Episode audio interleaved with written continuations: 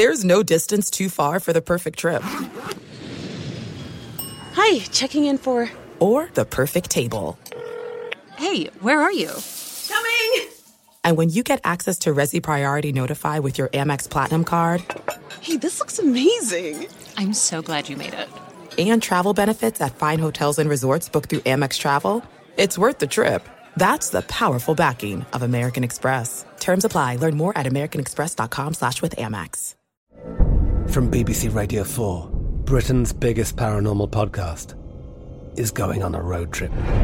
I thought in that moment, oh my God, we've summoned something from this board. This is Uncanny USA. He says, Somebody's in the house, and I screamed. Listen to Uncanny USA wherever you get your BBC podcasts, if you dare.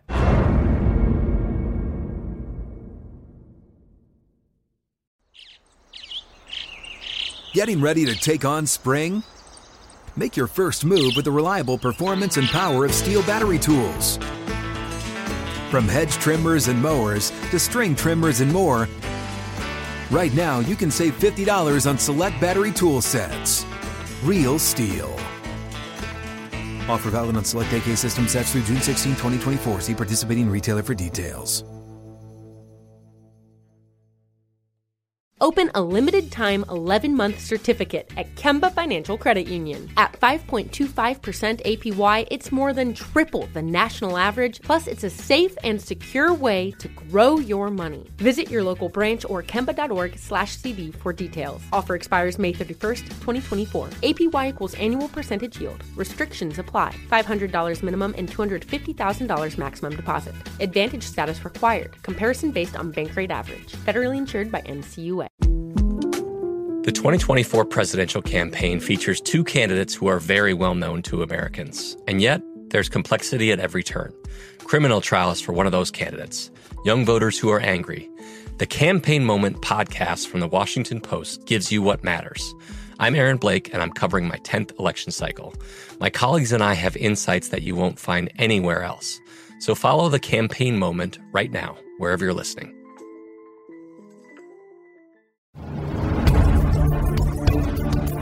Hello and welcome to the MMQB Monday Morning NFL Podcast. I am your host, Gary Gramling. We have arrived at the most special episodes of the year. They're all special, but these are especially special. Uh, these are our draft recap shows. We are going to split it as we have done in some years, but not all years. We're going to split this into two shows because it's just it's massive otherwise. Uh, but uh, basically, we are going to run through every team's draft class and what we thought of it. Uh, I, I, should say the we is is our very special guest. Andy Benoit is here. But uh, yeah, we're going to run through the AFC on this show, the NFC on the next show, and Andy. It was a it was a lengthy draft weekend. Are you are you rejuvenated now? How are you feeling? Uh, I'm feeling okay. I've got a lot of radio stuff to do early this week, so I'm trying to to stay motivated for being on the ball with the draft stuff. Because in past years, by Saturday night, I've been ready to move on because it's just I watch every part of the draft or go track every pick. But um, you know what's interesting to me, Gary, is this week the draft is is still the top of everyone's interest and it's the front of everybody's mind. And then by about next week or the week after that, we, are not going to really hear about it again. I, mean, I don't think people rehash the draft a whole lot, given the amount of attention that's paid to it. I wonder if, with the the lack of live sports going on, I, I do wonder if there's going to be. Uh, a little more chatter, a little more of a tail on it this year, and, and maybe a little more chatter about uh, 2021 and and that sort of stuff. But uh, uh, yeah. I guess that's the thing. Like, if you looked back on last year's draft classes, as, as you know, we're looking at the 2020 draft classes. If you did the same exercise with the 2019 draft classes, it would just kind of, you know, you'd realize like, oh, you know, I was so excited about this sixth rounder that was such a steal, and uh, he's he's a pretty good backup, I guess. That that sort of stuff happens more often than not, and I think people kind of lose track of that, uh, which is fine. You know, be be hopeful, be optimistic. Our job is to make you less so and make you miserable. So. Uh, the way we are going to do this again, AFC only on this show. Tuesday we will have the NFC teams. Uh, we always feel bad for the teams uh, and and their fans in the West because anytime you do a show like this, you end up doing the the West Division last. But we are going to do those folks a favor. We're going to do West first. The way we're going to do this is West, then South, then North, then East. Within each division, we will do alphabetical. Uh, you know, no other no other order. If you know your alphabet, you'll be able to uh, approximately figure out where your team is in the show. But uh, with that, let's uh, let's just get right to it. We are starting the AFC West alphabetically. The Denver Broncos are first, and they they just happen to have a, a really good draft. They turned a major weakness into a major strength at wide receiver. Yeah, and I love that the receivers they found fit each other very well. As we said on the first round recap show, Courtland Sutton, who's turned into a really good player for them, was a second round pick a few years ago. He's a classic X receiver, that big bodied guy that lines up on the boundary or on the weak side of the formation. And Julio Jones is an X receiver type to give kind of an example. And what you need to complement him with is, is a Z receiver, the guy who can go in motion and run intermediate routes. And I think Jerry Jeudy's exactly that kind of receiver. And then KJ Hamler is as slot receiver ish as slot receivers come, of course. Shifty, small guy from Penn State. So a, a, a really balanced receiving corps now. And last year, what stood out on film was Denver did not have that. They, they didn't have any dimension outside of Sutton to their passing game. Yeah, yeah, I mean, this is going to be a really nice set of three receivers for the future. And and look, you want to get some sort of read on Drew Lock before you have to make a, a second contract decision on him, and uh, you certainly should be able to get it over the next two seasons here. Uh, they were very conservative with Lock last year, even when he got into the lineup, and uh, and now they don't have to do that because they have other guys besides Courtland Sutton who can go out and catch the ball. Uh, just just uh, highlighting some of the dudes in this draft, uh, Michael Ojemudia. Uh, big corner, big corner ran well at the combine. Good size, speed guy. Uh, you know, sort of a classic Seattle guy, 32 inch arms and and all that. Uh, so he comes into this uh, Vic Fangio defense, uh, presumably as an outside guy. Uh, I don't know. Yeah, I mean, they're still sort of rebuilding that defensive backfield. No Chris Harris now. Uh, Ojemudia is, is certainly not a Chris Harris style cornerback.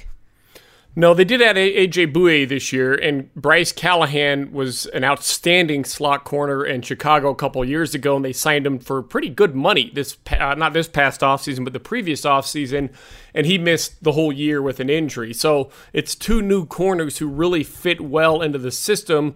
Ojemudia will probably play the other outside spot, and Gary, I think he'll have a chance to earn the starting job there because Isaac Yiadom, their third round pick of 2018, has really not latched on at that spot. He's been mm-hmm. in and out of the lineup. Davontae Harris was in and out of the lineup last year. The number two corner position has been a revolving door in a negative way for Denver. So that's that will be a starting place. I think Ojemudia has a really good chance to start this year. And then they uh, they address the interior line. Uh, Lloyd Cushenberry, one one of my favorites, the uh, LSU interior line. He played center at LSU. I think he can came out to right guard uh, in the sixth. And I just I just said we're not gonna like really hit on six rounders, but I did want to mention uh, uh, Netane Muti very injury prone, long list of injuries. That's why he dropped down to the sixth round. I think it would have, might have been a day two guy had he not had that uh, durability issue. And as we saw throughout the draft, it, it, it was tough to get you know physicals done and, and examinations done. So a lot of injury prone guys, uh, or I should say injured guys from their college days, dropped in this draft. Yeah, it's unfortunate. It's a tough year for those guys. A really tough year to be an undrafted free agent.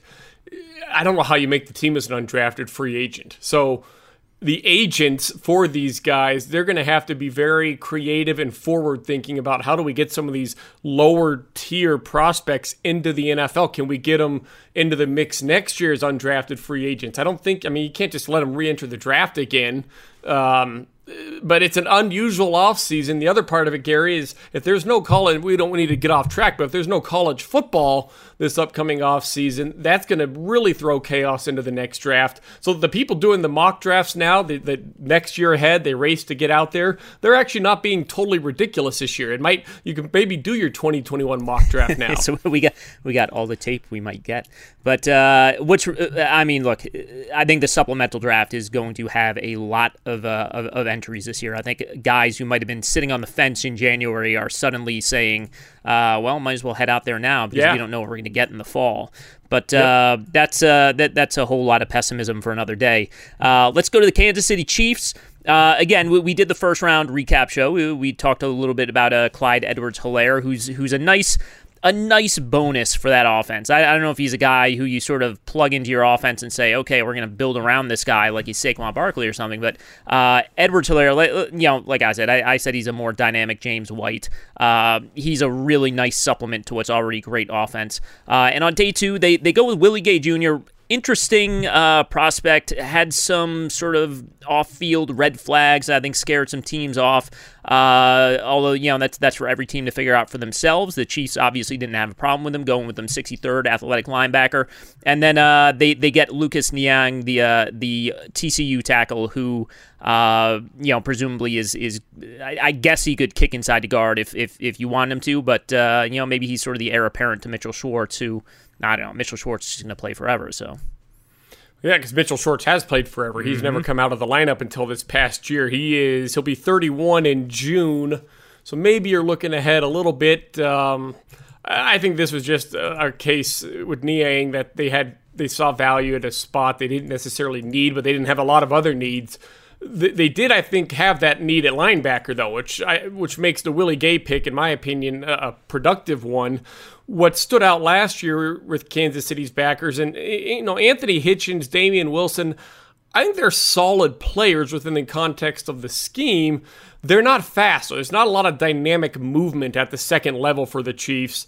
So any talent you can infuse there, that's going to be an upgrade for them. Now, Gay is still going to have to learn the system, and it's it's not always the easiest system to learn under Spagnuolo. But bottom line, they needed to upgrade at linebacker, especially for their base and their nickel packages, and they did. Or at least they have a chance to. We don't know if any of these guys are upgrades. They have Yeah. a chance to upgrade. Yeah, theoretically they uh, they upgraded. They, they addressed it. I think that's uh, that's how we Yep, we sum it up we'll here. say. Uh, let's go with the now Las Vegas Raiders moving up in the alphabetical standings in the AFC West. They are now third. Uh, the Las Vegas Raiders. Uh, you know we talked about the Ruggs in our net picks. Uh, they took two more receivers on day two, and look this this receiving corps looks like a receiving corps for 2021 to me. Uh, I, I, I, think this sort of uh, this signal that they're almost definitely moving on from Tyrell Williams after this year. Let's you know if Williams has a breakout so? year. Maybe they maybe they pay him the 11 million. Yeah, he just he didn't stay in the lineup last year. He wasn't terribly productive when he was in the lineup. Uh, are you going to pay that guy 11 million? Uh, I I would have been open to entertaining that, but if you're going to take a guy like Bryan Edwards with the 81st pick, uh, I think clearly that is a signal that they see Edwards as basically stepping in for Williams in 2021. No, yeah, I had not thought of that, but now that you say that, that does make perfect sense. I can see that. Ed- Edwards has a similar body type as Tyrell Williams. Uh, Williams has been good, not great overall there in, in Las Vegas. I, I guess it'd be in Oakland, but he, you know, what I still want to see, Gary, is, is how Derek Carr plays and how they ask him to play. Because until this passing game gets more aggressive, which it's ready to be, it's a little bit hard to analyze these wide receivers. Like Tyrell Williams, for example, he's a jump ball, 50 50 ball type of, of receiver. Well, if you don't have a quarterback that pulls the trigger or is aggressive, you're not going to get the same kind of opportunities and consistency from that kind of wide receiver. So, they've done the they've done part A, which is get the receivers on the roster. Henry Ruggs, Bryan Edwards. Uh, they had Hunter Renfrow last year in the fifth round, who's looking like a pretty good slot receiver for them. Part B is getting the quarterback on that same page with these guys. Yeah, that's going to be. Uh, I mean, look, I, that's the number one thing to look at uh, with the Raiders going forward here. I know that's a shocker that uh, the quarterback is important to this team, but uh, it's like you look forward to 2021. You're going to have Ruggs, Renfrow, probably Edwards, maybe Tyrell Williams, as we said, if he had a breakout year, but uh, probably Ruggs, Renfrow, Edwards, Waller, Josh Jacobs, that's a pretty good set of five skill position guys there. And then sort of quarterback TK. Can Derek Carr show this year that he can take advantage of those guys? And once again, before everyone tweets me uh, your PFF stats on Derek Carr being an accurate downfield thrower, he is an accurate downfield thrower when he throws downfield, which is not very often. And that is the problem, the not very often part, uh, because that's uh, that, that's what you want when you have Henry Ruggs III in the lineup here. Um, we well, mentioned what's by the way, what's interesting when he does throw downfield, and it's not very often. Uh, I want to say a disproportionate number of them are just fade balls outside to guys one on one. He's still not he's not reading the full field and thinking how can we attack this. He's it's you know and look fade balls are fine if you got guys that can win. And Tyrell Williams is an example of one who could, but the point is there's nothing aggressive or extraordinary at all about the Raiders downfield passing game coming into this season, and that's what they're trying to change and they uh, they had taken Damon Arnette, sort of a, a, polarizing first round pick. Just you look at the measurables, he, he probably wouldn't profile as a, as a first round pick, but uh, outside inside uh, flexibility here, and uh, in the fourth round they took Amik Robertson, who is purely an inside guy. So uh, I guess that tells you a little bit uh, more about what Arnette's potential usage is here for Las Vegas. Um, let's go to the Los Angeles Chargers, who obviously we talked about them quite a bit in the first round recap show, but uh, they they didn't make another pick until 112, the fourth round. So we don't have a whole lot to add here. I mean, look, I, I think if you're going to bring in Justin Herbert, uh, you want to get him on the field, or you want to go sign Cam Newton and get him on the field, and you have a win now roster. You signed a bunch of thirty something uh, year old free agents. You are built to win now. And and uh, can I can I give you my very special Chargers stat, Andy? To, to make Absolutely. to make the Chargers fan very excited about all of this. Uh, they are the only team to have beaten Lamar Jackson in Baltimore and Patrick Mahomes in Kansas City. Granted, it was two years ago, but uh, uh, I think that's that's not you got nothing there. Oh come on, that's not that's not. Ma- Mahomes was certainly Mahomes, and they won a playoff game in Baltimore. Well, yeah, I mean. Yeah, I don't know. That doesn't. If I'm a if I'm a Chargers fan, I don't need to feel any more excited. Than, for one, it was two years ago. It was two years ago. Yeah, it's not that. It's not not not that long ago. Same I core. I mean, that's a that's more of a fun fact. What you had was a fun fact. Mm, I don't know. We'll see. We'll see. Uh, so yeah, Kenneth Murray, uh, we we still kind of wonder, uh, you know, his value in the passing game is as a blitzer. Uh, as I said, he is the new uh, Jarrad Davis, the Lions linebacker, who I looked at for two years and said this guy's really athletic. He should really be good in coverage, and he just never became good in coverage. So now they just use him as a as a blitzer and a pass rusher all the time. Uh, I think there there is a good chance that's what Murray ends up being. Uh, round four, I'll just mention Joshua Kelley for all you fantasy dorks out there. Uh, big time short yardage guy at UCLA. So if, if you are a, a fantasy player and uh, want to be very frustrated if you own Austin Ekeler or you want to go pick up a touch, touchdown vulture, Joshua Kelley is your man. He is a 220 pound, just Gus Edwards type of uh, no nonsense runner which you need with Ekeler too. It's a one-two punch kind of deal. I'll be interested to see if Justin Jackson or if it's Joshua Kelley, which one of them gets the most touches. Because Jackson's looked good at the times that he's been in there. He was a seventh round pick. Kelley's a fourth rounder, which would suggest the Chargers feel that Kelley has the better tools, but they're not going to think about it once the once the competition opens up. They'll go with whoever's looking the best in the offseason. It'll probably be Jackson, I guess, because I keep forgetting we're not going to have much of an offseason. Yeah. Yeah, you, you might be right, but you know, running back is one you can you can pick up pretty soon. And and you know, they didn't draft Josh Kelley to sort of be a expansive uh, pass catching back type of guy. Right. Uh, let's go to the AFC South. We are starting with the Houston Texans. We'll hit on the Texans a little bit more here because they did not have a first round pick. We have not addressed their draft at all on either this show or the first round recap on Friday. But uh, so they they stayed at pick 40 and took Ross Blacklock, the the TCU defensive tackle. And it was kind of inter- interesting. We we wondered if they get a DJ Reader replacement. Blacklock is not stylistically a, a DJ Reader, but he is an upfield guy. He played over the nose at TCU. Uh, he was probably playing a little bit out of position there. He's probably a, a penetrating three technique, and he might be a really good one. He has the tools for that. And I know our buddy Greg Cosell thought he was the best pass rushing interior defensive lineman in this draft class. And they need that. They need a pass rush in, in Houston. And I can't believe nobody talked about it last year, but when Watt was out of the lineup, Houston's pass rush was not competitive, and even when he came back in, it wasn't always competitive. So they could not compete with the with the players that they had in their five down front. And they play a lot of 3 2 dime, by the way, Gary. So three defensive linemen, two linebackers, and then six defensive backs. And those two linebackers, Zach Cunningham and Benardrick McKinney, they're an integral part of the pass rush, or they were last year. I don't know if that'll remain the case or not you you experiment with those kind of things when you don't have defensive linemen who can get home. Blacklock, they think, can be that. That's at least going to give them more things to consider, more possibilities in their sub packages. Yeah, and and just sort of adding on to that, uh, we've talked about sort of the the the quote unquote debate about do you build through coverage, do you build through pass rush? Uh, if your coverage is shaky and then you have zero pass rush, now your coverage is really shaky. If your coverage is shaky and you have a really uh, like effective pass rush, then you uh, you, you have a potentially passable group on the back end. So, uh, sort of upgrading that pass rush will be will be big for them. I don't know if I just completely misstated that entire uh, little spiel there, Andy. I apologize. Uh, and they go with uh, later on day two, pick 90 was a Jonathan Greenard. Uh, if you were watching the draft, you saw, I guess Bill O'Brien was really upset with the Lions. He thought he had a deal with the Lions. Then the, he felt the Lions backed out. Uh, and that's why you might have seen him gesturing quite aggressively. And, and if you are a lip reader, he might have been saying, uh, uh, I don't know, he's watching Meet the Fockers or something like that. But uh, Jonathan Greenard, uh, really, a, a, again, pass rush guy, pure speed guy off the edge, uh, a little bit raw, interesting guy, though. And, and obviously adds a little more juice to, as we said, was not a very good pass rush last year.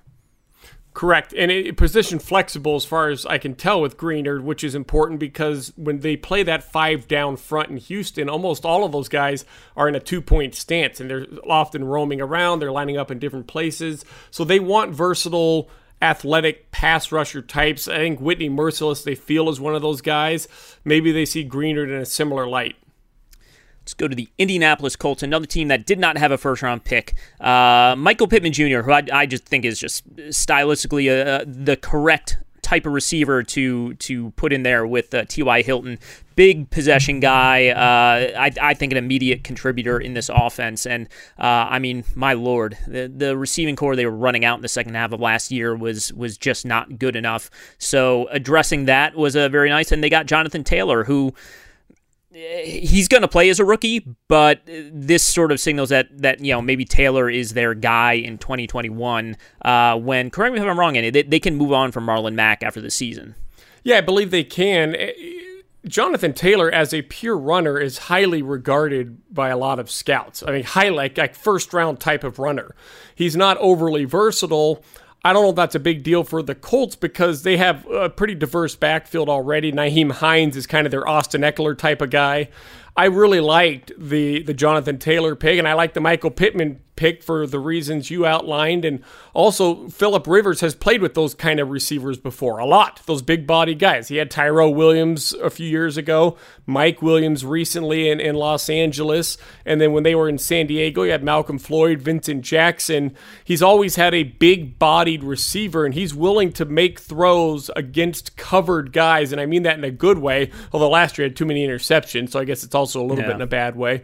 Uh, but he's he'll fit it in. He knows how to throw to covered targets when those targets are big. Because if you're big and you're a certain kind of receiver and you're as talented as Michael Pittman, when you're covered, that doesn't necessarily mean you're not still open.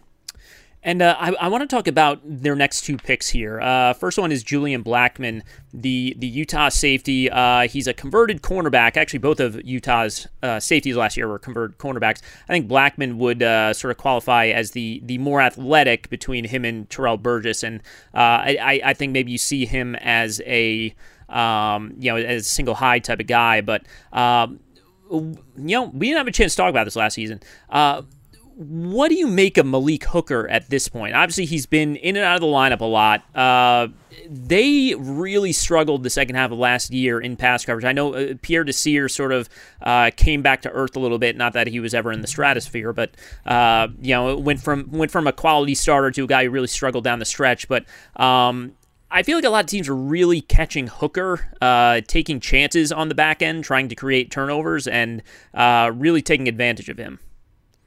Uh, that, that that could be. I know they really like him. They genuine, genuinely like him. When you're off the record talking with the Colts coaches, they, they say the same stuff that they would say on the record about Hooker. So they see him in a positive light. They play with three safeties on the field a lot. They do a lot of dime defense, and they're pretty diverse and creative out of dime. Hooker's a big part of that. Um, so I, I I think they're more optimistic than you are, Gary. But that doesn't mean what you're saying is not valid on some level. Hooker can play better than he has played because he's that kind of talent. And uh, Jacob Eason, they, they take the quarterback. Uh, some thought he might be a first rounder at some point. Uh, one of the Albert Breer had a scout tell him uh, Jacob Eason is a is a 1995 prototype, uh, big time arm talent. When you know does, doesn't really move around very much, and when things get muddy, uh, he tends to struggle. But obviously, he's not going to have to see the field in 2020. At least the the Colts hope he does not. Well, the, the problem is if things get muddy and you struggle, you're not going to play well in the NFL because the NFL is a muddy pocket at more than half of the time by by the standards that Eason was familiar with in college. So I think every year, Gary, there's one QB that people see in the mid round, and for whatever reason, he gets hyped up as a potential starter. Ooh, is that the long term replacement guy? And the hard reality is those kind of guys, Tom Brady or Dak Prescott, they come around every five or ten years, and, and most years you're not finding true starting QBs in the middle rounds, and the whole NFL has agreed three times over that that guy is, is probably a backup. So uh, that's how I would view that now. But I'm sure we'll hear more about Eason at some point, and maybe he'll make me look dumb and, and he'll be a Pro Bowler one day. But yeah, no, I don't know. I don't get I don't get over the top about the mid round QBs the way mm-hmm. I think it's easy to. Uh, and let's go on to the Jaguars here, who we didn't really touch on much in the first round. I, I guess we really didn't talk about the AFC South much at all. Uh, but they had two first round picks, CJ Henderson and uh, K'Lavon Chaisson. Uh, I mean, look, this is.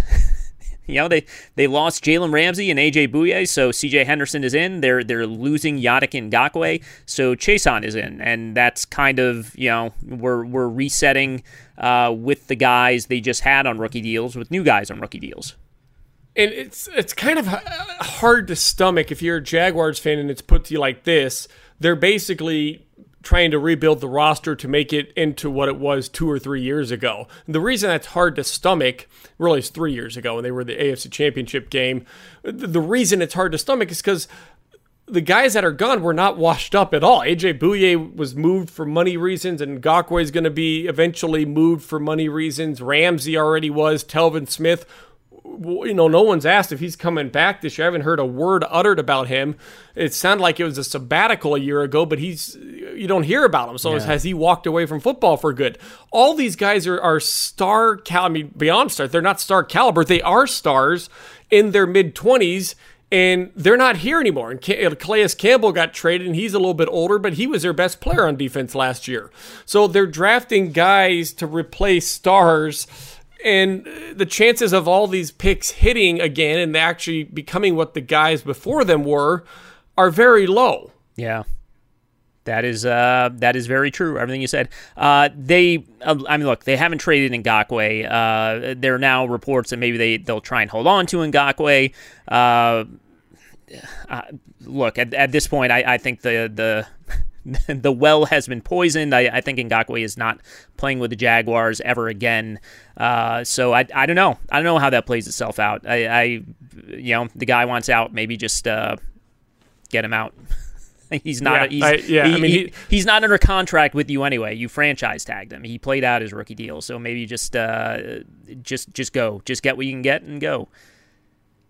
I'm surprised. The, they could have gotten, I would think they would have gotten good value for him this year because of the paucity of big time edge rushing talents in this draft and the number of teams that could have used a guy like that. So I'm a little surprised. I know if I had a first round pick, unless it was in the top 10, I would give it up for Ngakoue. I, I would do that without a whole lot of consideration. That, that guy is a true dynamic, explosive edge bender. Yeah, I mean the the problem is teams are looking at you know you got to give him somewhere in the neighborhood of twenty million annually. So if you got to pay him and you got to pay draft capital for him, that you know you don't Yeah. want to do both. No one wants to do both is the problem, and that's Yeah, I- that's and that's fair. I, I, I totally understand that. It depends on your situation. Then Indianapolis obviously did both with the trade for DeForest Buckner, Mhm. but they had an abnormal amount of cap space available. So the money's relative. The money's relative to your cap space, which really is best illustrated by the Jacksonville Jaguars, who had no cap space a few weeks ago. Yeah. Uh, they on day two they, they got uh, Laviska Shenault, the the Colorado receiver, a little bit raw, but uh, certainly a uh, you know a home run threat. Uh, you know, some, probably more of a gadget guy at this point in his career, but uh, you're not going to complain about more weapons for Gardner Minshew here in, in his second season. Uh, and uh, and DaVon Hamilton, the uh, big sort of uh, you know less less disruptive, more sort of uh, run defending defensive tackle from Ohio State. and that that guy will play over the center. So in these four three one gap schemes, which Jacksonville is is very much that, you still have what amounts to a nose tackle. A guy you you still need one big bodied guy. He's not going to sit there and just clog up all day long, but that's you need that kind of presence and that kind of guy. That's what they're trying to get in Hamilton, and they don't need him to play right away necessarily. They have some other options there, but eh, the the other options are Rodney Gunter or Abry Jones in the last year of his deal. They're not as pure of nose tech style of players as what it appears Hamilton might be. And uh, let's go on to the Tennessee Titans. Uh, Isaiah Wilson in the first round. He obviously he steps in for Jack Conklin. You would presume as a rookie, uh, a little bit raw, a, a very big man. We'll see how well he moves on some of these uh, these wide zone runs. Uh, second round, Kristian Fulton, the LSU cornerback, who uh, you know a lot of people only watch the national championship game, and Fulton did not play very well in that game, but. Wh- whether this is good or bad, I mean, he was picked on all season because uh, at LSU, the the the best uh, you know the, the best cornerback they have there is the true freshman Daryl Stingley, who is not uh, not uh, uh, uh, obviously eligible for this draft, but uh, basically playing opposite Stingley, he just got thrown at constantly last year. Uh, so Fulton steps in. Uh, I, I guess that signals that Logan Ryan will not be back in Tennessee, and uh, and yeah, that's those, those are sort of your your two early contributors here in this draft class. Well, I, I have not studied the championship game film myself. People who I respect have said on film, Fulton's championship was not as bad as it appeared on TV. And when you play as much man coverage as LSU played at times, that's going to happen to cornerbacks. Very few teams that play man coverage have any corners that are just uh, brick walls for an, a, a receiver to deal with. Yeah, and those are, and Clemson also has Tee Higgins went 33rd, and uh, Justyn Ross, assuming he comes out next year. I mean that that's a top 10 candidate right there. I mean they, they have star receivers. Sure, I mean those are the kind of guys that he's gonna that anyone's gonna have to cover in the NFL. But that's a that's a fair point as well. The other thing is Fulton in in Tennessee, they're gonna play a lot of zone coverage, and it's about disguising the coverage and getting to it in different ways. But they don't ask their corners to line up and guard a guy for three seconds on an island in space very often. So it's if, if he you have to be smart enough to play, and it's it's harder to play inside than outside in that system, if that's true of any system. But if Fulton has enough football awareness, and I would love to know what kind of conversations they've had with him leading up to the draft, I would imagine they feel comfortable with where he is there. If he has that, then then he's going to have an opportunity. And I guess I, I wonder if this means that Dory Jackson then becomes the slot guy because Fulton. You, you, do we agree he's probably more of a pure outside type of corner? It sounds like. I would think so. Yeah. Yeah, Malcolm Butler has the body type to play this slot. He really hasn't done that a whole lot in his career. It'd be interesting to see who replaces Logan Ryan. I still think that's an enormous loss for the Titans in part because a slot defender is still part of the run front a lot of the time. And Logan Ryan was a very good run defender. None of these other guys, I don't know about Fulton's tackling. Maybe he's okay there, but even then, he's not going to be in the slot anyway, most likely. Jackson and Malcolm Butler, they're willing run defenders, but they aren't they don't have the bodies to to really fill gaps and take on blocks the way that Logan Ryan did. Uh, day two, they took Darrynton Evans, the uh, running back from Appalachian State, who presumably steps into the uh, the Dion Lewis role here in this offense. Though uh, yep. obviously they, they rode Derrick Henry harder than ever last season. And uh, if you like quarterbacks, seventh round they took Cole McDonald uh, out of Hawaii, who is uh, I I mean look he was he was fun. He he had a lot of highlights. He had a lot of lowlights at Hawaii. So, uh, and you know, if he's forced into action, maybe having a little bit more of a defined offense to play out of with the play action stuff, uh, maybe that that unleashes something a little bit better. There are some things that are too good to keep a secret, like how your Amex Platinum card helps you have the perfect trip. I'd like to check into the Centurion Lounge, or how it seems like you always get those hard to snag tables. Ooh, yum. And how you get the most out of select can't miss events. With access to the Centurion Lounge, Resy Priority Notified, and Amex card member benefits at select events, you'll have to share. That's the powerful backing of American Express. Terms apply. Learn more at americanexpress.com slash with Amex. I'm Katya Adler, host of The Global Story. Over the last 25 years, I've covered conflicts in the Middle East, political and economic crises in Europe, drug cartels in Mexico – now I'm covering the stories behind the news all over the world in conversation with those who break it. Join me Monday to Friday to find out what's happening, why, and what it all means. Follow the global story from the BBC wherever you listen to podcasts.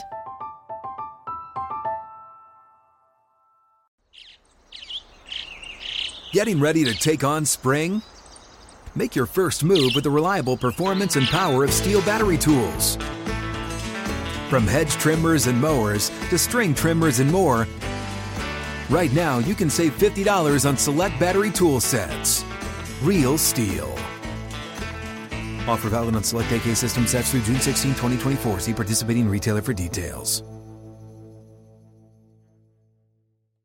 Open a limited time 11 month certificate at Kemba Financial Credit Union. At 5.25% APY, it's more than triple the national average, plus, it's a safe and secure way to grow your money. Visit your local branch or kemba.org slash CD for details. Offer expires May 31st, 2024. APY equals annual percentage yield. Restrictions apply. $500 minimum and $250,000 maximum deposit. Advantage status required. Comparison based on bank rate average. Federally insured by NCUA. I bet you're smart. Yeah, and you like to hold your own in the group chat.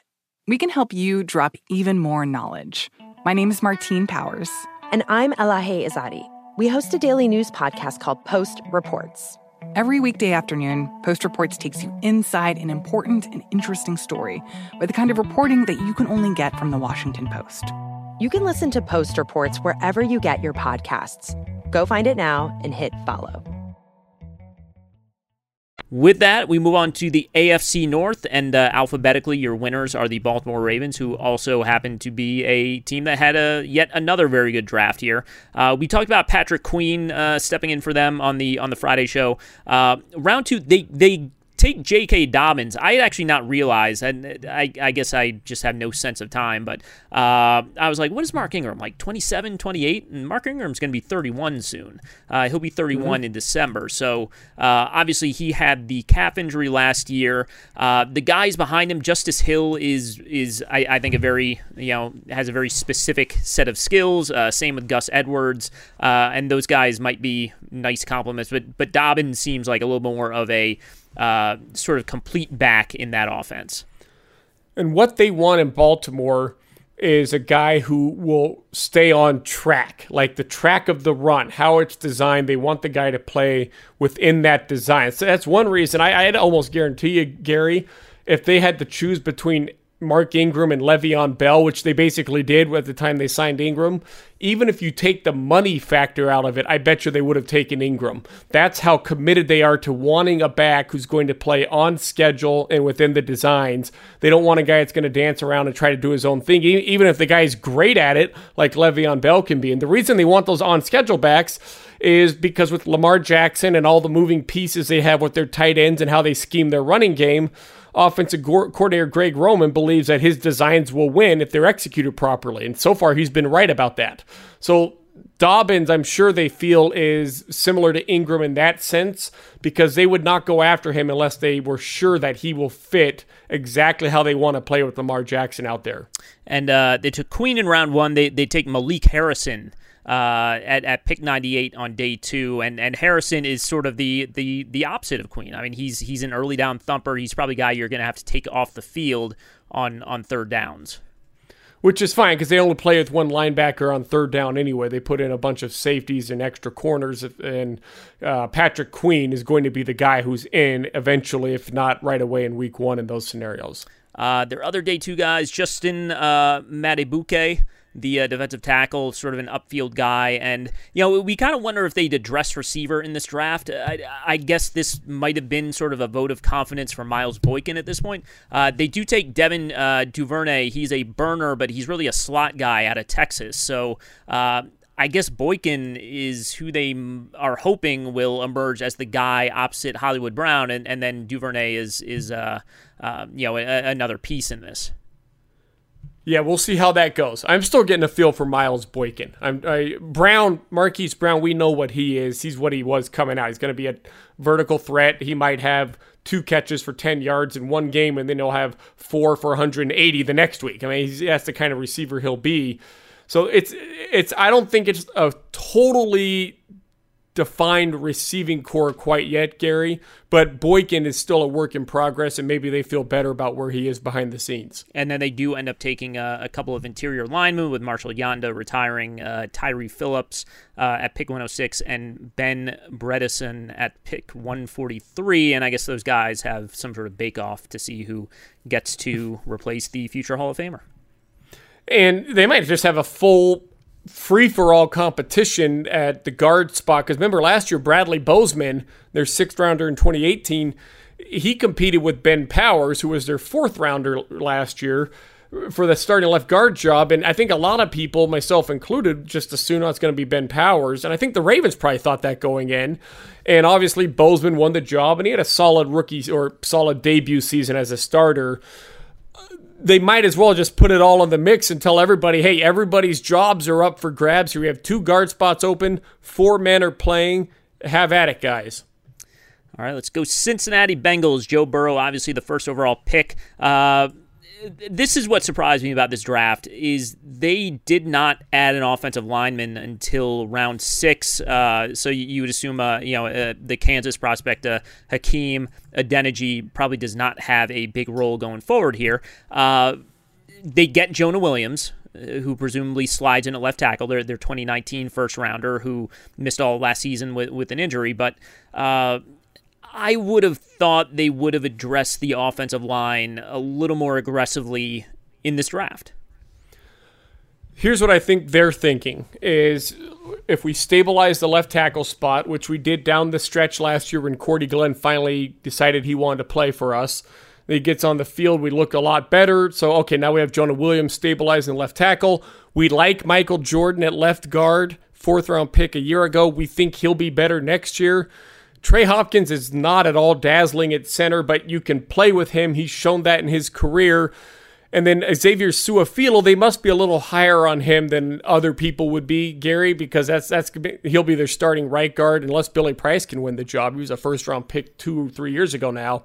And then they like Bobby Hart there in Cincinnati, which I know will probably blow the minds of Bengals fans because Bobby Hart's become one of those guys that you just insert criticism and that's how you analyze Bobby Hart. But his deal when he loses it it's ugly. He'll lose ugly a few times but snap to snap he, he's not a horrible player. And they, they feel bottom line is they feel comfortable with him in there. So they're going to say they're higher on their offensive line than outsiders would be and their actions have proven that. Now we'll see how it goes for them and uh, so with the first pick of the second round, they took Tee Higgins, the Clemson receiver, big catch radius guy, sort of a contested catch guy, uh, as opposed to a, a big time athlete on the outside. I mean, it, does does do you look at him and, and see a Zac Taylor style receiver here? Um, possibly a Zac Taylor style receiver is one who will. He does have to work between the numbers because that's where a lot of that passing game occurs. He has to be able to run intermediate crossing routes because that's where the play action game occurs. and there's a timeliness and a rhythm and a precision and detail with all of this because the receivers, kind of like what we said with Baltimore's running game, that's the way Cincinnati's pass game is designed, as most NFL pass games are, but especially Cincinnati's, where you need to be right here, right on schedule. So that's, I assume that's what they believe Higgins can be. I imagine they also aren't sure if AJ Green's going to continue to be a factor or not. You know, AJ Green's missed three fourths of the games over the last two years. He's on the wrong side of 30 now. Higgins stylistically could be a replacement for Green if they need that. And uh, they they got some linebackers. They sort of show what they thought of that linebacking corps. Uh, Logan Wilson, the Wyoming linebacker, uh, really productive productive guy, probably guy who uh, stays in there, plays some zone coverage on uh, on passing downs. And uh, Akeem Davis Gaither, the Appalachian State linebacker really athletic, a little bit undersized, and probably kind of like we talked uh, about with with some of these linebackers in this class. Uh, I don't know if you quite trust him in coverage, or you know, I don't know if he's a guy who you just put out there and, and he's going to be part of your your pass rush. He's going to do some blitzing uh, if he's on the field on in, in a passing situation. Well, this is another team that has shown a willingness to play dime. They don't play it with the same volume as Baltimore, but they put a six defensive back on the field. So if they don't feel great about their coverage linebackers, and I, I, I think they'll give it a chance to. I think Germaine Pratt was known for his coverage coming out last year, mm-hmm. third round pick. Logan Wilson has been compared to, by some to, to Patrick Queen stylistically, a finesse player. You figure they think he can play a nickel. But if they don't, if one of those guys isn't good enough and they want to take him off the field, they have they'll, they'll go to their extra safeties to do that. And they did sign Vonn Bell from New Orleans. Now I think Vonn Bell will. I think he ought to be considered for the starting strong safety job ahead of Shawn Williams. But the point is, with with those two and Jessie Bates, there are three safeties who have played a lot of snaps in the NFL in recent years. Let's go on to the Browns. Uh, obviously, they, they they got their left tackle in Jedrick Wills in the first round. They end up taking Grant Delpit, who I mean, look, he, he was a polarizing guy. Missed a lot of tackles uh, in in his junior year. Uh, tape looked a lot better in his sophomore year. Was it a result of injuries his junior year? He played played with a, a banged up ankle for a, for a large portion of the season. But um, you know, Delpit can do a lot of things once you get back there. And obviously, they they brought in a lot of new faces at safety this year. They did, and I really like their safety coach, who's their passing game coordinator, Jeff Howard. He worked with with Anthony Harris in Minnesota, and Harris started out as a backup and then got a little better every year, and he became a franchise player for the Vikings and is worth a ton of money now. And Harrison Smith's the other safety. So this coaching staff has coached good safeties before, Delpit's in a great opportunity, a great position to do that. Now, the tackling will have to get cleaned up, especially in this scheme, because the way they play, the safeties will probably be a little bit lower than most schemes. It's a very aggressive approach with the safeties, and they'll have outside run contain responsibilities or run run fit responsibilities, where they're going to have to be the guys, the main point of attack defenders against certain run plays and uh, they end up uh, they they take Jordan Elliott, uh, sort of you know in, intriguing sort of uh, I, I, wouldn't quite call him a developmental guy. I, I think you're comfortable with what he can do uh, as far as uh, two gapping. I, I, you know you could argue he has some upside as sort of a become more disruptive guy, but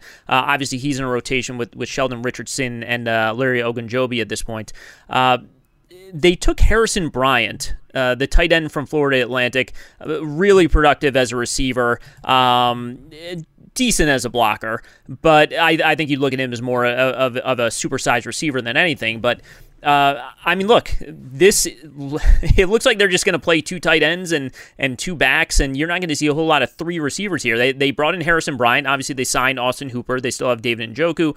They brought in Andy Janovich at fullback, and you look at this this receiving corps. It's Beckham and Landry, and then I mean, you're you're talking about uh, uh, Taylor as as probably your number yeah. three guy.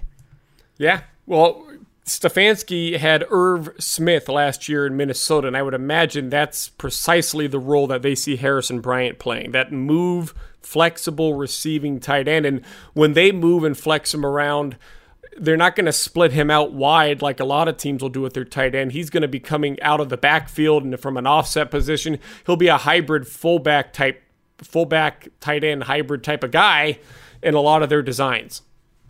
And let's uh, let's go to the Pittsburgh Steelers. No first round pick uh, at 49. They take Chase Claypool, the receiver from Notre Dame. Uh, tested really well, really big guy. But uh, you know, despite the, the good testing numbers, he he to me, I mean, he, look, he's a contested catch guy. That's that's what he always was. He, he's not a guy who creates a ton of separation here.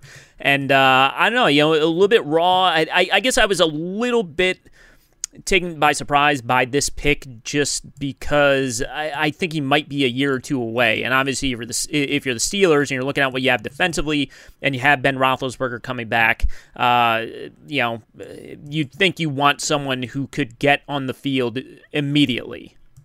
Yeah, because the guys they've drafted in this position in recent years, James Washington and Diontae Johnson, they haven't really secured a, a steady role in the NFL, not to where you'd feel, hey, we feel really good about our number two receiver. Now, maybe Diontae Johnson can get there. He did some nice things as a rookie, but Pittsburgh's been trying and trying and trying to find these second round receivers, third round receivers. They actually found one a few years ago in Juju Smith Schuster. So it's they're batting okay percentage wise. Here's the bottom line thing you need to know about Pittsburgh's passing game. It puts a lot of stress on wide receivers. It asks them to win one on one a lot of the time. And that's the end of the story. So if you feel that you can win one on one there, Claypool's one of those guys that he doesn't separate, but he can win the 50 50 balls. You know, Roethlisberger is someone who's willing to throw those. So there's a reason for optimism. But when you play the way they do in Pittsburgh, your receivers have to perform. And right now, they really have only one guy who has shown he can perform, and that's Juju Smith Schuster. Yeah, and you got uh, uh pick 102. They took Alex Highsmith, edge guy out of Charlotte. Uh, obviously, they have T.J. Watt there. They they tagged Bud Dupree, so he's in a rotation. I, I guess he, he steps in for what uh, that that was the old uh, uh, Anthony Chickillo type of uh, type of spot there. But you know, if Highsmith sort of shows some promises here, maybe it gives you that flexibility to move on from Dupree after the season if if you want to. And the Steelers have done this for a lot of years. They used to always take these outside linebacker hybrid rusher types and they would develop them from the bench for a year or two and then they'd come in and they just had a steady rotation of talent at that spot. So this could also be a, a subtle sign that Dupree, even though they franchise tagged him this year, maybe he's not as secure in the long term plans as someone might guess. And let's uh, let's go on to the AFC East. We are starting with America's team, the Buffalo Bills. Did not have a first round pick. Uh, I mean, look, this was this was interesting. AJ Epenesa, you know, obviously a, a, lot of draft pundits thought he was a, a first round guy based on his production at Iowa.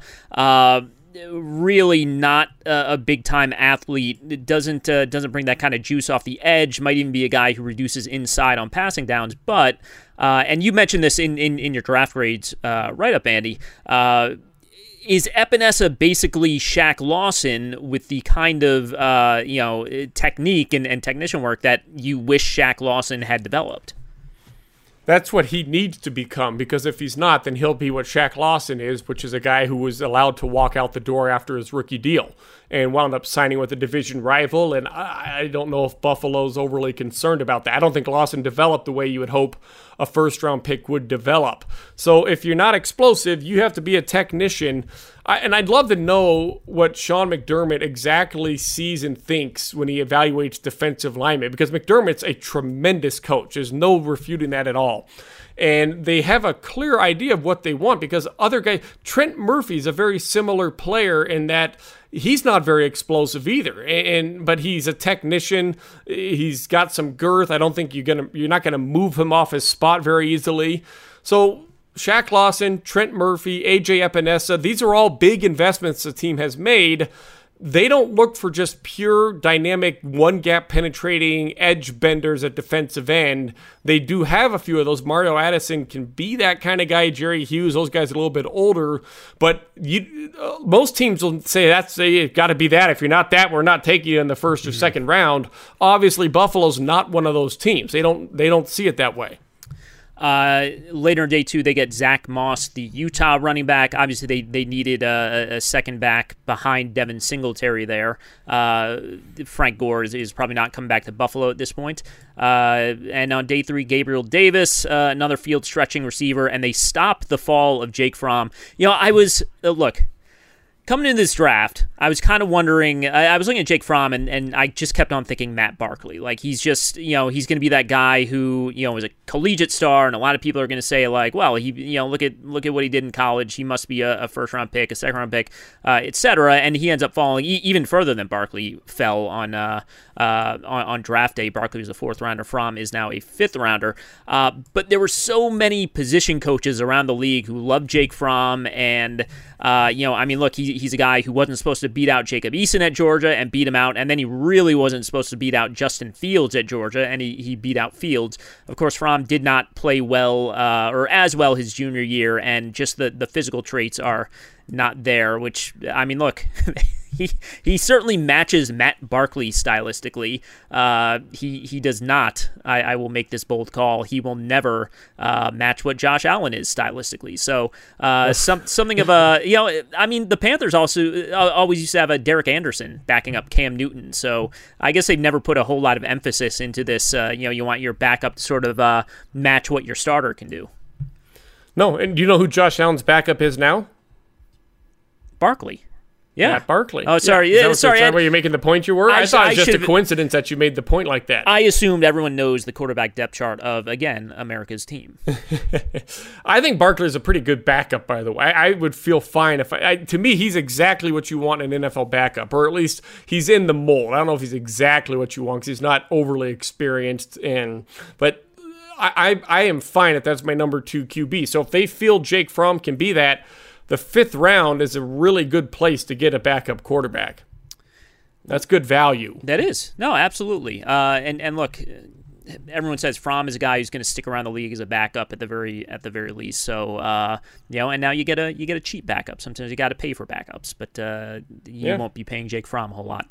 Uh, let's go to Miami. We talked about their their three first round picks. Obviously, Tua is is the headliner of their um, of their draft class here. Uh, day two, they they take Robert Hunt. I I like Robert Hunt. I do worry about the fact that you know he was kind of a guy who uh, a bit of a man among boys type of thing in the Sun Belt conference where you know he's just a much larger stronger man sort of ragdolling opponents and and now he's got to adjust to man strength in the NFL but uh, also kind of interesting a lot of people pegged him as a guard. I think he can stay at tackle. I would assume the Dolphins keep him at right tackle, uh, considering their depth chart.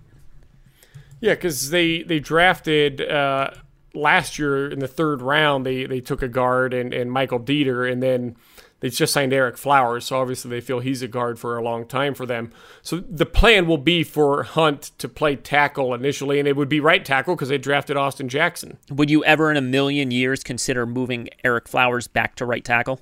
No, I would not. Okay. That is the correct answer. I was just testing you. Yep. Yep. uh, they they take uh, Raekwon Davis, who uh, it's. I mean, look, it seems like he has been uh, the subject of draft chatter for like uh, eight years here. He he uh, played his senior year at Alabama. Uh, you know, he is that Patriot style lineman. He's not going to do a ton in the pass rush, but they are going to quite clearly they're going to try and generate pass rush because they just don't have a whole lot of guys with a with a ton of juice on this uh, on this front here. Um, and then Brandon Jones on the back end, sort of a, another heady safety for this for this team here. So how they view their defensive front is they're very mechanical about it. They we want to square up the blocker and then we're going to run stunts and twists off of that. We're going to be a highly schemed pass rush.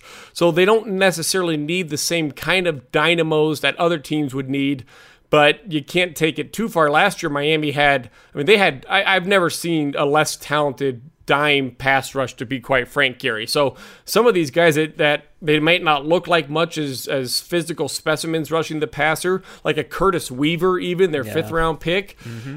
I, those guys could have, I think they could have probably been on the field for Miami and dime third down and long situations last year so we'll, we'll see. That's they don't they don't need greatness, but you can't have you can't be awful either. Yeah, and, and I mean, look, certainly the Dolphins have addressed their defensive backfield here. I mean, it has a chance to be really good. You, you got uh, uh, Xavier Howard and now Byron Jones and uh, and Noah Iggy in the in the back there. I'm, coward. I'm, I'm, still I coward. know. I'm still I'm still working on it. I'm so sorry. It's uh it's uh Igbino Igbinogany. Igbinogany. Right? Igbinogany? Heen. Heen at the end. Oh, okay. I, Again, listen, And if people are saying, "Oh, being disrespectful," if this guy can play, we'll, his name will everybody will pronounce his name just fine by October first. So if, if he's any good, it'll solve itself. We're, we're gonna we're gonna struggle through it for a little while. I still feel I am being disrespectful, so I I, I apologize to Noah. But uh, let's uh, let's move on to the New England Patriots, who uh, of course traded out of round one, and uh, look, they just they just collected players. I mean, if you were looking for the Patriots to uh, address needs that did not happen, uh, you know, Belichick mentioned in his sort of post draft presser that uh, it was not by design that they did not take a quarterback, but they, you know, it's just how it ended up playing out. But uh, Kyle Dugger, who's sort of a, uh, you know, do, do you call him an undersized linebacker or, or a big safety? Uh, either way, just just a Division two prospect out of Lenoir-Rhyne in North Carolina. Um, just a really impressive physical specimen, and obviously you, you, look forward to what they can develop him into in New England. And then uh, they go with another Michigan edge guy, uh, Josh Uche, who uh, you know they took Chase Winovich last year. I, I, I don't think I, I, think Winovich is a good athlete. Uh, Uche is like a is like a pure speed guy. I mean, he is all about speed. Uh, and then they take uh, Anfernee Jennings, another sort of versatile. Uh, you know, uh, Alabama guy obviously comes from that Saban uh, program, so um, you know, guy who can do a lot of things well on that front seven. And I'll just say this as someone who's, I guess, I'm mid 30s, which hurts, but as a mid 30s year old who grew up loving the 1990s NBA, it was a real treat. I, I, don't think I don't think the spelling's quite the same, but the pronunciation is. It's a real treat to see another athlete named Anthony come along. Yeah, I was gonna say we had all the Shaqs come along, and the Shaquilles, yeah, we did, and uh, Anthony just never got his respect. Maybe, maybe, he will as a coach now. Maybe that will inspire maybe. some people. At, at no, no one's naming their kid Penny either. That name never caught on anywhere. Uh, you know, we are we are actually like I don't know what four or five years from the LeBrons coming up. Mm, you think you think people will do that? Two thousand what was he? Two thousand three draft. Yeah, but I do think like that's not a that's a so that name like Michael Jordan. Let's say you want to name your kid your last name's Jordan. We're gonna name him Michael Jordan. You know that's uh, I guess we could have talked about this on the Bengals left guard, but Michael is a name. You know that's a common name. So the name Michael in and of itself does not bring pressure. So if your teacher calls on you, hey Michael, you know your hands up Michael, mm-hmm. it's not a big deal if your name is LeBron, that's what he's known as. That's almost, I mean, it's like naming your kid Jesus. Like, that's a lot. It's a one name tells a story kind of deal. So, I don't know if I would do that. It's, it's but, you know, you, you know what I'm saying? Oh, I, I wouldn't do it, but Shaquille was the same way. I mean, there were really not. Was it? There were not many Shaquilles, and then there were a lot of Shaquilles, you know, 20 years later. Yeah, I, will I guess. Say, I will say I just Googled it, and uh, according to this site, playback.fm, uh, the most famous people in the world named LeBron, number one, LeBron James. That's there's a factoid for you, Andy. I um a guy I met the other day here at a town, like he's an insurance agent or someone I was calling for just day to day business, personal business stuff. His name was Karl Malone, and it was spelled with oh. a K. So the first thing I asked him was how you know how how many times would you get asked in a given week about that 20 years ago and how many times do you get asked today? And he said he still gets asked today, but 20 years ago it was a lot because just by coincidence he happened to live in Salt Lake City oh, at the oh, time. Man. Yeah, oh, I know that's, that's what I said. Because all you do is just everybody who meets you becomes disappointed. You've let them down instantly. Because if you make a dinner reservation for Karl Malone and you show up, you know that's a pretty depressed maître d' right there. And that's that that's your life. That's what's hard to deal with. You know that's that's a good transition. Not the difficult life but the uh, the basketball analogy here because uh, the patriots tight ends last year were primarily screen setters out there. And uh, now they they have sort of addressed it. They, they took two third round tight ends here. Uh, devin asiasi who I, would assume would have an early impact here as you know an athletic guy who can sort of stretch this the the seam here, and uh, and also Dalton Keene out of uh, Virginia Tech.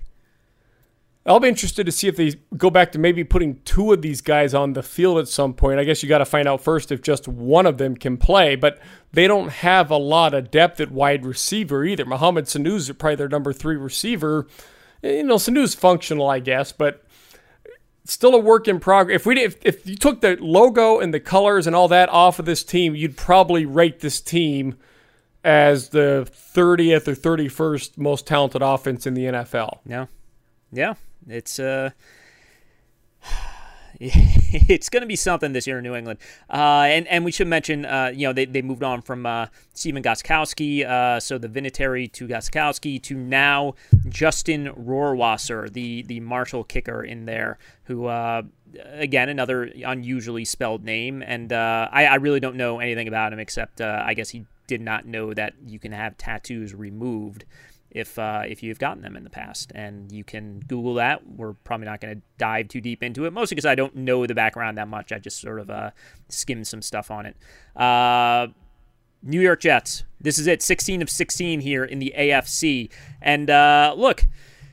Jets came into this draft. They needed help offensively. They needed help on the offensive line. They needed help at receiver. They take Mekhi Becton in the first round, the massive Louisville tackle who uh, presumably becomes their, their starting left tackle. And then uh, round two, polarizing guy, Denzel Mims. Uh, I think everyone's always a little bit nervous about the receivers coming out of Baylor. Uh, Mims is, you know, he's he's fast and he's a huge catch radius guy, and you just figure you can figure out something with him.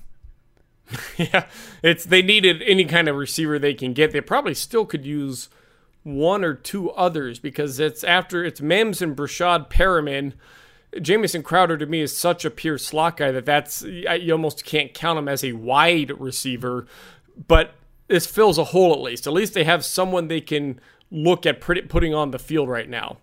Uh, they end up addressing the defensive backfield here. They take Ashtyn Davis, who, uh, you know, a little bit raw, but big time athlete out of Cal. Uh, you know, maybe maybe a center fielder type. Uh, and I do want to lump in, and, and again, I don't want to put a fifth rounder in the Hall of Fame here, but Bryce Hall is another guy who might have slipped uh, out of day two because you know they couldn't really get the physicals done with him. Uh, Bryce Hall is, uh, is, he's a big corner. He's not a fast corner, and uh, I do wonder if they ultimately see him as a safety. I guess we'll find out uh, as this you know next couple years progress here. But uh, you know, two kind of versatile guys. I mean, Davis the safety is might be might be more suited to man coverage than Bryce Hall, the cornerback, is.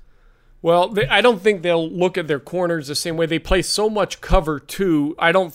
They're not going to feel like they need super athletic corners. So mm-hmm. if Bryce Hall doesn't move particularly well, that's fine because they want that physicality. Because in cover two, you jam the receiver coming off. That's that. If you don't do that, the coverage cannot work. It's too soft of a coverage. So they want guys that can jam, and then they don't have to run because they have a safety over the top of them. So I imagine that's how they feel about Bryce Hall. That's why they didn't feel too concerned about Pierre Desir's struggles for the Colts last year because Desir struggled in man-to-man coverage, but he's got that long arm big, kind of deceptively thick framed guy. So they have a couple of corners that at least fit how they want to play. Davis is the interesting one. I don't know what's going on with Jamal Adams. Let's assume Adams will not be traded for the purposes of a safety discussion because if you do trade him, you're not going to find a safety as good as him. So uh, let's assume they're keeping him here Marcus Maye's in a contract year. He's a second round pick in 2017. Maybe they feel Maye's not a guy they can re sign. Some, you know, those guys that are not quite good enough to franchise tag, but are are certainly good enough to pay big money to. They're the hardest ones to keep in free agency. The guys just on the on the fringe of being good enough to franchise tag. So maybe they think Marcus Maye is going to get away from them, and that's why Davis is here. Yeah, yeah. They have. They, some- they also play with extra safeties at times too. Gregg mm. Williams will be creative like that, but but they I don't know if that's plan A because they've invested at, at the linebacker position a little bit in recent years. Yeah, they have uh they have some options here in the defensive backfield now. Very thin last year at at, uh, at cornerback, and uh, they they were linked to Logan Ryan a little bit. Still kind of uh, appalling that Logan Ryan is out there. I, I don't know what his contract asks are, but uh, Logan Ryan's a really good player who could help a lot of teams right now, and and that and that'd be a perfect fit. Yeah, stylistically. Uh, they take uh, Jabari Zuniga, uh, sort of. Uh, versatile uh, edge guy. You'd probably call him a defensive end. Maybe he moves inside on passing downs here uh, out of Florida. And they also take uh, they take a quarterback. They take uh, James Morgan out of Florida International uh, Bowling Green transfer at 125. Uh, I, I would you know good athlete, good arm talent. obviously, some work to do with a guy like that. Which is fine because he's here to be a backup, so they'll work with him for a couple years. Yeah. Less, of course. Can you get mono a second time, or is that one of those things like the measles? I had, I didn't, you know, I, I wouldn't trust it one way or another because uh, I think the Jets have to put Luke Falk on the field ever again. Uh, I, I, I think they won't take that chance. I will say one thing in defense of Luke Falk that his worst play last year against Philadelphia, the pick six to, to Nathan Gerry, linebacker, that that I have learned was not Luke Falk's fault. Just so Okay. this, so it wasn't as you know, it wasn't. But I hear what you're saying. Okay. wasn't as bad as it looked necessarily. though. Fair, fair. All right, we are going to be back with the NFC tomorrow. We'll have uh, we'll have 16 games tomorrow, being Tuesday. Maybe you're not listening to this on Monday, so uh, it is Monday. This was the AFC. Tuesday is the NFC. That's how the days of the week work. But uh, that's going to be a wrap for now. Andy, once again, we thank you for joining us. I appreciate you, Gary. The MMQB Monday Morning NFL podcast is me, Gary Gramling, and once again, special thanks to Andy Benoit, our guest for this one. We are produced by Shelby Royston. SI's executive producer of podcast is Scott Brody. Ben Eagle is director of editorial projects and product. Mark Mravic is emeritus editor of the MMQB. Andy Benoit is the founder of the MMQB NFL podcast. Keep up with our entire lineup of podcasts five days a week by subscribing to the MMQB NFL podcast for free on Apple Podcasts. And while you're there, please do us a favor and leave a rating review. It really does help other people find the show, which is also available on Spotify, radio.com, Stitcher, SI.com, and wherever else you listen to podcasts.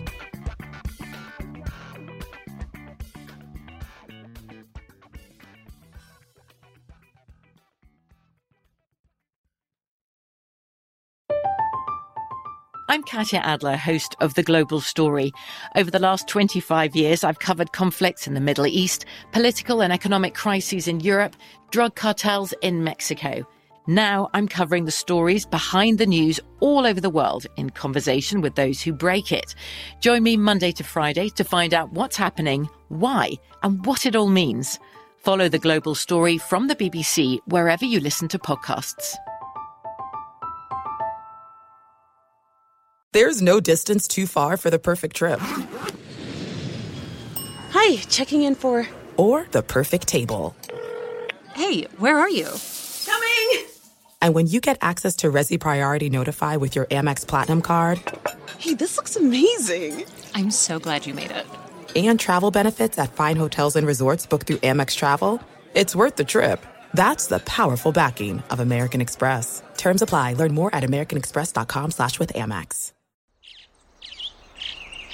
Getting ready to take on spring? Make your first move with the reliable performance and power of STIHL battery tools. From hedge trimmers and mowers to string trimmers and more, right now you can save $50 on select battery tool sets. Real STIHL. Offer valid on select AK system sets through June 16, 2024. See participating retailer for details.